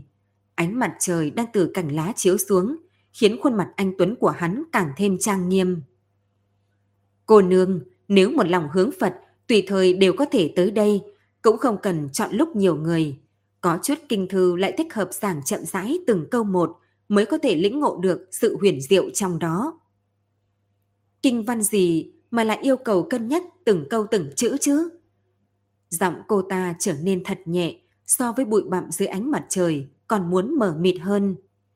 Huệ Quảng xoay mặt lại, hướng cô ta tiến lên một bước, ánh mắt lại không giống như một kẻ xuất gia. Rất nhiều, giảng một năm hay cả đời đều không thể giảng xong được.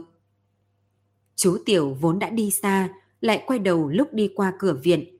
Chú nhìn thấy trụ trì và vị nữ tử áo đỏ kia, một trước một sau đi vào tàng thư các. Hai người đi không gần nhau, nhưng bóng dáng lại dính sát bên nhau, tự như tổ chim sân ca đã ăn vị lâu trên thân cây bồ đề kia vậy. Chú khẽ lắc đầu. Xem ra thân thể trụ trì đã khỏi hẳn, bằng không sao còn có nhã hứng như vậy, chỉ vì một thí chủ mà tụng giảng kinh văn chứ. Bên ngoài viện có người gọi, chú Tiểu đáp ứng đi ra ngoài. Người đến dân hương bái Phật hôm nay rất nhiều, chú vội cả ngày, nửa phút cũng không được nhàn rỗi. Mãi cho đến khi màn đêm buông xuống thì mới lại lần nữa trở lại hậu viện. Ai ngờ vừa mới tiến vào cửa thì đã đụng phải người khác. ngẩng đầu lại thấy nữ tử áo đỏ kia đang bật cười khanh khách mà nhìn mình. Khuôn mặt cô ta đỏ bừng, so với ánh nắng chiều phía sau còn tươi đẹp hơn. Cô ta nhẹ điểm lên trán của chú rồi nói. Tiểu hòa thượng, ta đi đây, hôm nào lại đến thăm chú sau. Dứt lời, cô ta lại lưu luyến không rời mà nhìn tàng thư các. Lúc này mới đi theo một đám người đi dâng hương cuối cùng, bước ra khỏi cửa. Hương thơm trên váy áo lưu luyến không tan, khiến chỗ sâu nào đó trong đầu óc chú Tiểu rung động.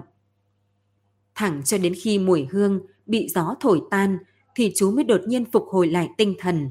Hốt hoảng, lòng bàn chân như dẫm bên bông rồi đi về phía xương phòng. Mới vừa bước lên bậc thang thì lại nhìn thấy cửa tàng thư các đã bị mở ra.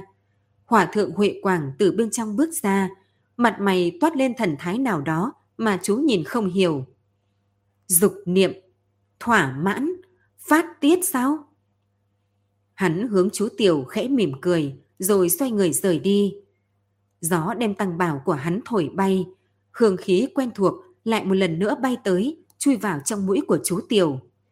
Mùi hương này giống y như đúc với mùi trên người nữ tử áo đỏ kia. Lại một người nữa.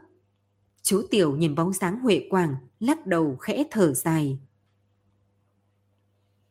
Lưu tự đường từ trong bụi cỏ chui ra, đỉnh đầu y đội một cái mũ quả dưa màu đất vàng, thân mặc quần áo vải thô cùng sắc, vai còn vắt một cái khăn tay, quần hơi ngắn, cẳng chân lộ ra hơn một nửa.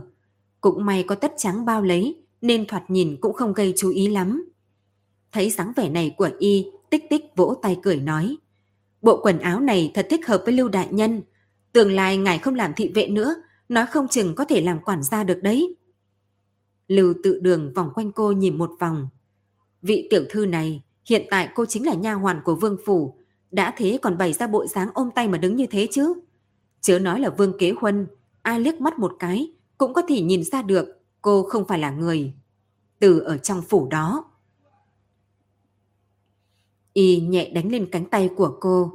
Mau hành lễ vạn phúc để ta xem có giống không nào. Tích tích chừng mắt nhìn Y một cái, đem áo váy trên người sửa sang lại một chút, trong miệng lẩm bẩm. Đã đi vào đâu? Đến bên trong thì ta tự biết phải làm sao. Nhưng Lưu Đại Nhân, vương phủ lớn như vậy, chúng ta làm sao tìm được vương kế huân đây? Lưu tự đường vuốt cầm. Vừa rồi lúc ta trộm quần áo có nghe bọn họ nói, đêm nay sẽ có một hồi yến hội. Chúng ta chỉ cần đi theo chỗ nào có nhiều gia đình và nhà hoàn, nhất định tự nhiên sẽ tìm được vương kế huân. Nhưng cô phải nhớ, đêm nay chủ yếu là đến lấy tin tức, ngàn vạn đừng có tự tiện xông vào chỗ khác tìm kiếm manh mối.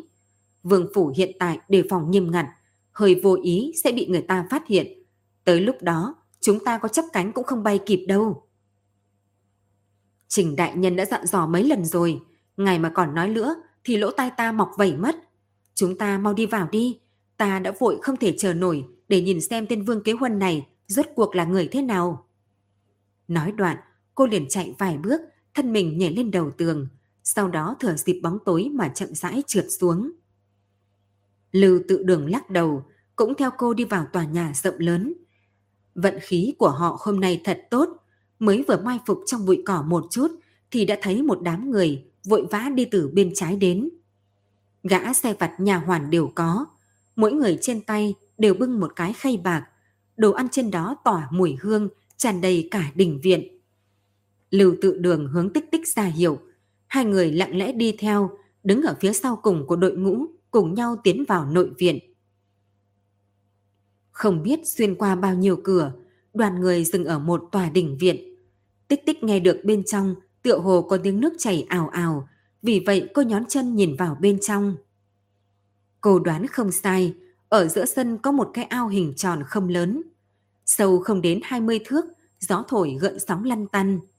Bên cạnh ao có một cái bàn, mấy người đang ngồi quanh bàn, bừng chén rượu cao giọng đàm luận gì đó. Tiếng cười thỉnh thoảng từ bên trong bay ra, đánh vỡ màn đêm yên tĩnh. Trừ một bàn một hồ, cả viện đều là cây thanh đàn. Thời tiết đầu xuân, cây cối mới nhú mầm, một mảnh tươi tốt thoạt nhìn vô cùng đẹp mắt. Một lão nô nhìn ra ngoài cửa, khom lưng nói câu gì đó với người ngồi ở chủ vị. Người đó gật đầu thì ông ta mới hướng bên ngoài vẫy vẫy tay. Vì thế, một đội người lại một lần nữa di chuyển, nhưng mỗi người đều cúi đầu thật thấp, tựa hồ rất sợ hãi với mấy người trong viện. Đi tới bên cạnh bàn, người trước nối người sau, dọn đồ ăn lên bàn. Lưu tự đường nhẹ nhàng túm lấy góc áo của tích tích. Hai người thở dịp đồ ăn được dọn lên, lặng lẽ trốn đến đằng sau một gốc cây thanh đàn, chờ đồ ăn đều dọn lên thì mới trở lại đứng cuối đội ngũ. Lúc này, bọn họ cùng nhau nắm tay phía trước, cứng cẩn đứng ở cạnh bàn. Nào nào nào, chư vị nếm thử đi. Đây là con hiêu hôm nay ta mới săn được, máu đã được làm rượu, thịt thì là thịt ức, ăn với rượu rất hợp. Giọng nói vô cùng tục tằn, bên trong còn mang theo vài tia ngạo mạn không hề để ý. Tích tích khẽ liếc mắt, rốt cuộc cũng thấy được bộ dáng của người ngồi ở chủ vị. Đó là một con heo béo ú. Đây chính là ấn tượng đầu tiên tích tích đối với gã. Ấn tượng thứ hai chính là một con heo béo đầy lông lá. Lông mày của gã vừa đen vừa dài, hỗn độn bất kham, kéo dài tới tận lỗ tai, cùng tóc ở thái dương hợp thành một.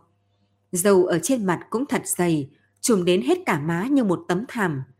Tóc gã thì khỏi phải nói, đỉnh đầu như đội một cái mũ da dê màu đen, cả đầu là tóc dài uốn khúc, cũng không được gã búi lên mà xõa lung tung đẩy lưng, che khuất một đôi mắt nhỏ như đậu xanh hung ác. Nếu Diêm Vương ở tử âm phủ mà đi vào nhân gian, thì đại khái chính là dáng vẻ này mà thôi. Tích tích nhìn người đó, trong lòng chỉ có thể mơ màng mà nghĩ như vậy. Giống như phát hiện có người đang nhìn chằm chằm mình. Vương Kế Huân đột nhiên ngẩng đầu, ánh mắt nhìn về phía này. Tích tích hoảng sợ, nhanh chóng cúi đầu xuống, trái tim đập như điên, mau chóng hình dung trong đầu cách chạy trốn. Thịt không tồi, nhưng nếu có rượu thì sẽ càng ngon hơn. Giọng gã chậm rãi tiến vào lỗ tai. Hóa ra, gã đang muốn cô tiến lên để thêm rượu. Vừa muốn đi qua thì cô lại phát hiện trên bàn không có bình rượu. Không có bình thì rót rượu thế nào đấy? Tích tích sững người tại chỗ, ánh mắt hoảng loạn lướt qua trên bàn. Cô cảm thấy cả đám đang ngồi ở trên bàn đều đang chăm chú nhìn mình, khiến lông tơ cả người cô đều dựng đứng cả lên. Lúc chân tay đang luống cuống hết sức, thì đột nhiên cô nhìn thấy Lưu Tự Đường nháy mắt. Y dùng hết sức lực, đem tròng mắt mà nghiêng về hướng phía sau cô. Phía sau sao? Tích tích bỗng nhiên tỉnh ngộ, vội vàng quay đầu nhìn cái ao tròn nhỏ kia. Cô ngồi xổm xuống, mùi rượu thơm nồng lập tức lấp đầy miệng mũi. Hóa ra đây là ao rượu. Hóa ra rượu được đựng trong cái ao, thoạt nhìn không có gì đặc biệt này. Tích tích dùng một cái gáo đang nổi trên mặt nước, múc một gáo rồi đem đến trên bàn, rót đầy vào ly của cả khách lẫn chủ. Rượu rót xong, cô lại quay về chỗ cũ, hít một hơi thật sâu. Cũng may cả quá trình đều trôi chảy, mọi người đều không ngẩng đầu, nên không phát hiện ra cô không phải người trong phủ. Cô lại dùng dư quang, nhìn về phía Vương Kế Huân. Phát hiện gã ngửa đầu đem ly rượu mà đổ uống hết nhưng nếp nhăn giữa chán vẫn chưa giãn ra. Gã khẽ chết miệng. Hương vị không đúng, rượu này vẫn phải ăn với tưởng thịt mới tốt. Tưởng thịt? Trong đầu tích tích nhanh chóng suy nghĩ. Thịt này là thịt gì? Vì sao chưa nghe thấy bao giờ chứ? Càng kỳ quái, chính là bầu không khí náo nhiệt trên bàn, tựa hồ bị hai chữ này giáng xuống, làm cho tan biến hết.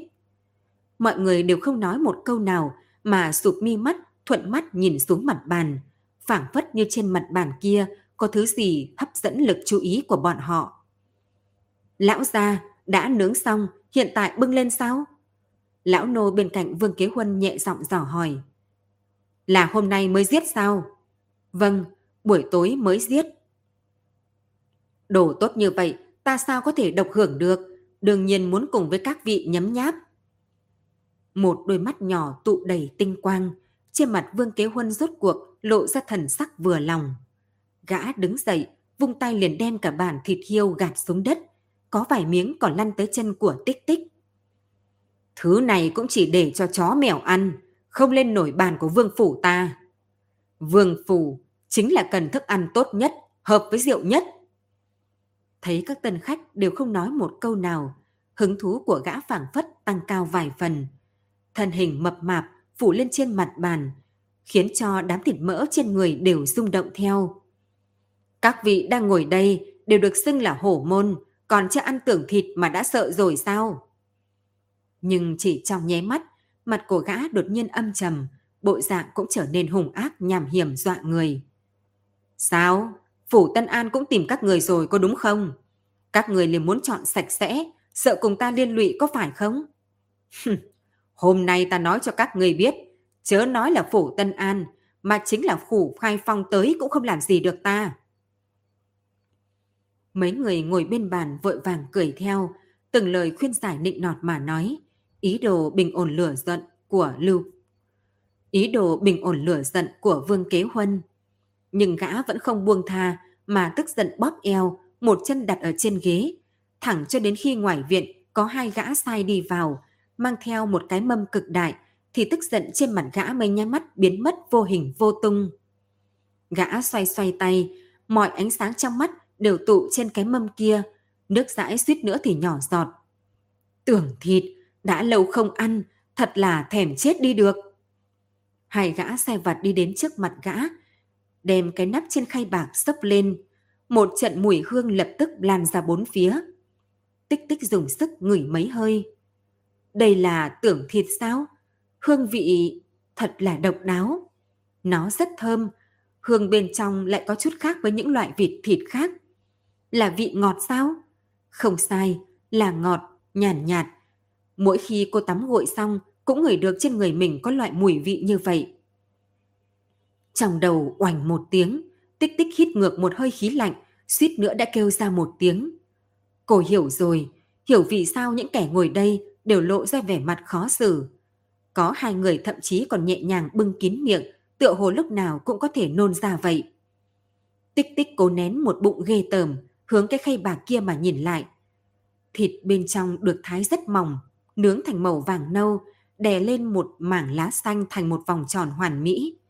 Giữa hình tròn là mấy lát thịt nhỏ mảnh màu hồng. Chúng khác với những miếng thịt khác, chúng không bị nướng mà vẫn lộ ra màu sắc tươi mới, bên trên còn có một ít đốm trắng. Vương Kế Huân cười hắc hắc, đi đầu gắp vài miếng thịt non vào trong bát của khách khứa trên bàn. Đây là chỗ ăn ngon nhất, đầu lưỡi, ăn sống không có mùi tanh, chư vị nếm thử đi.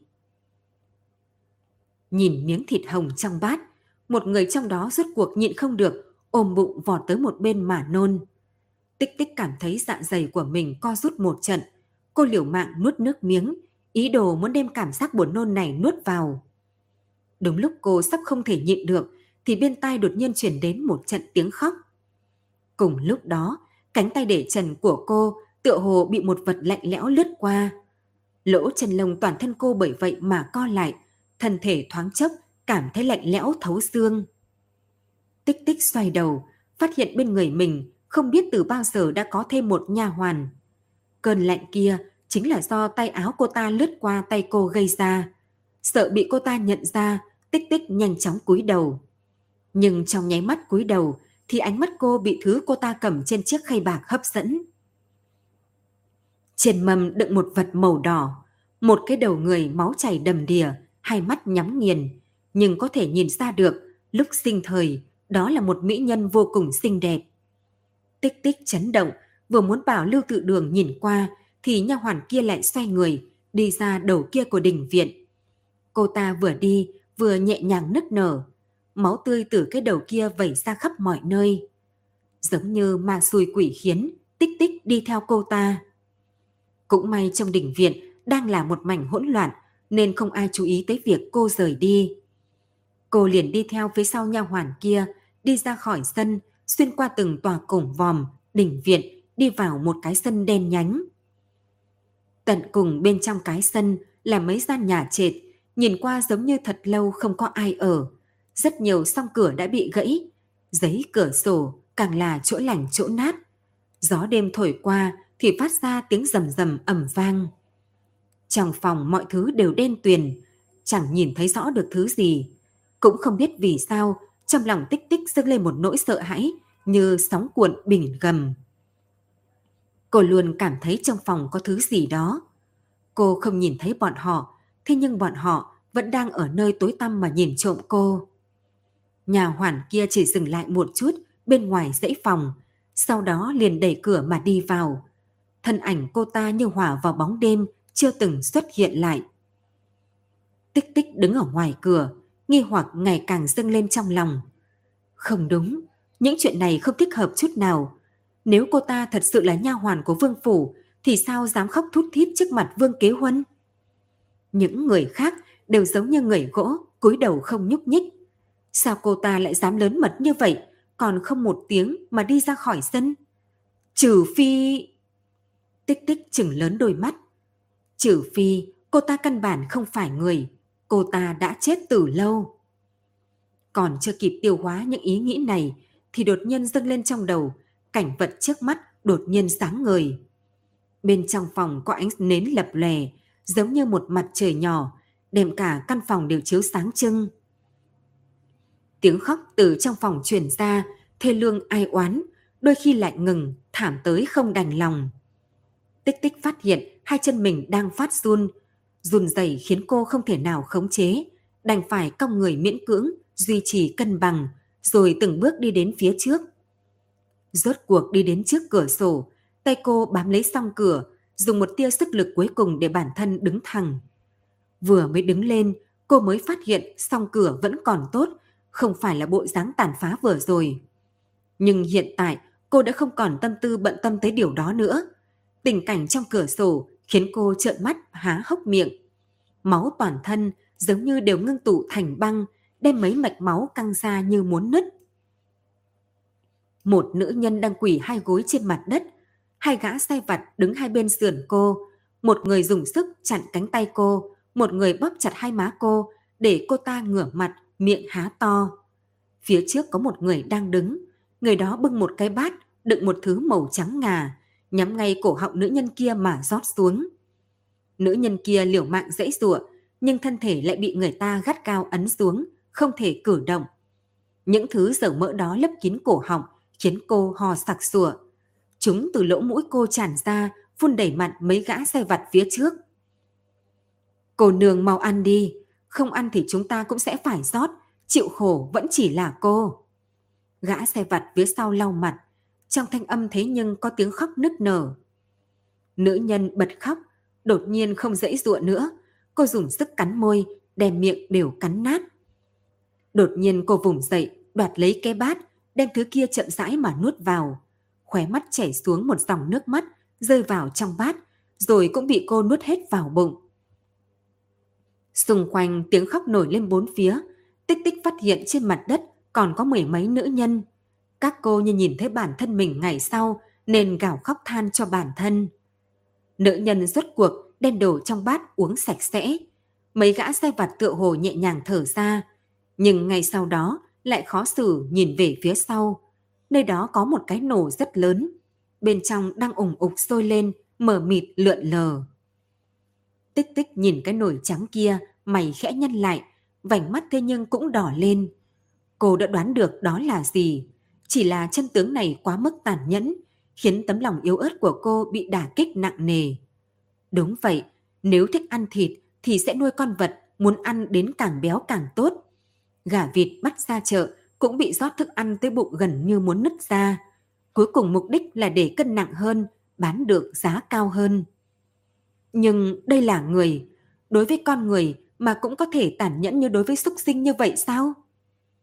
Một cảm giác thê lương thật lớn, thình lình bắt lấy trái tim tích tích. Hai tay cô che mặt lại, phát ra tiếng khóc nức nở. Ánh đèn trong phòng liền biến mất, ngôi nhà lại khôi phục lại bộ dáng rách nát. Tích tích trợn lớn đôi mắt, mười ngón nắm chặt thành quyền. Hóa ra, hắn không phải chỉ giết toàn bộ hẳn gia mà còn giết nhiều người khác nữa. Các người cứ yên tâm, ta nhất định sẽ đem hắn bắt quy án, cho các người một công đạo. Đúng lúc này, phía sau truyền đến một trận tiếng bước chân rất nhỏ. Cô vừa quay đầu lại, liền nghe thấy tiếng lưu tự đường truyền đến. Trong nồn nóng có cả kinh. Tích tích, sao cô lại chạy đến đây? Ta tìm cô nửa ngày, không phải đã nói không được đi loạn rồi sao? Tích tích đèm nước mắt trên mặt lau lung tung, quay đầu lại nhìn y. Lưu đại nhân, hắn ăn thịt người, tên khốn kiếp này còn có đam mê ăn thịt người. Không biết bao nhiêu nữ nhân đã táng mệnh trong tay hắn. Lưu tự đường vừa định an ủi vài câu, thì sau lưng lại chuyển đến tiếng lả tà. Y quay đầu lại thì nhìn thấy hơn 10 lưỡi dao mỏng đang phóng đến chỗ bọn họ, xuyên qua không khí mà lao thẳng đến. Lưu tự đường vừa định an ủi vài câu thì sau lưng lại chuyển đến tiếng lả tả. Y quay đầu lại thì thấy hơn 10 lưỡi dao mỏng đang phóng đến chỗ bọn họ, xuyên qua không khí mà lao thẳng tới. Các bạn thân mến, các bạn vừa nghe xong tập tiếp theo chuyện Tân An Quỷ Sự. Cảm ơn các bạn đã ủng hộ và theo dõi kênh. Hẹn gặp lại các bạn. Tạm biệt tất cả các bạn. Để ủng hộ kênh, quý vị có thể để lại bình luận cũng như chia sẻ hoặc có thể ủng hộ tài chính trực tiếp về các địa chỉ đã được ghi ở phần mô tả.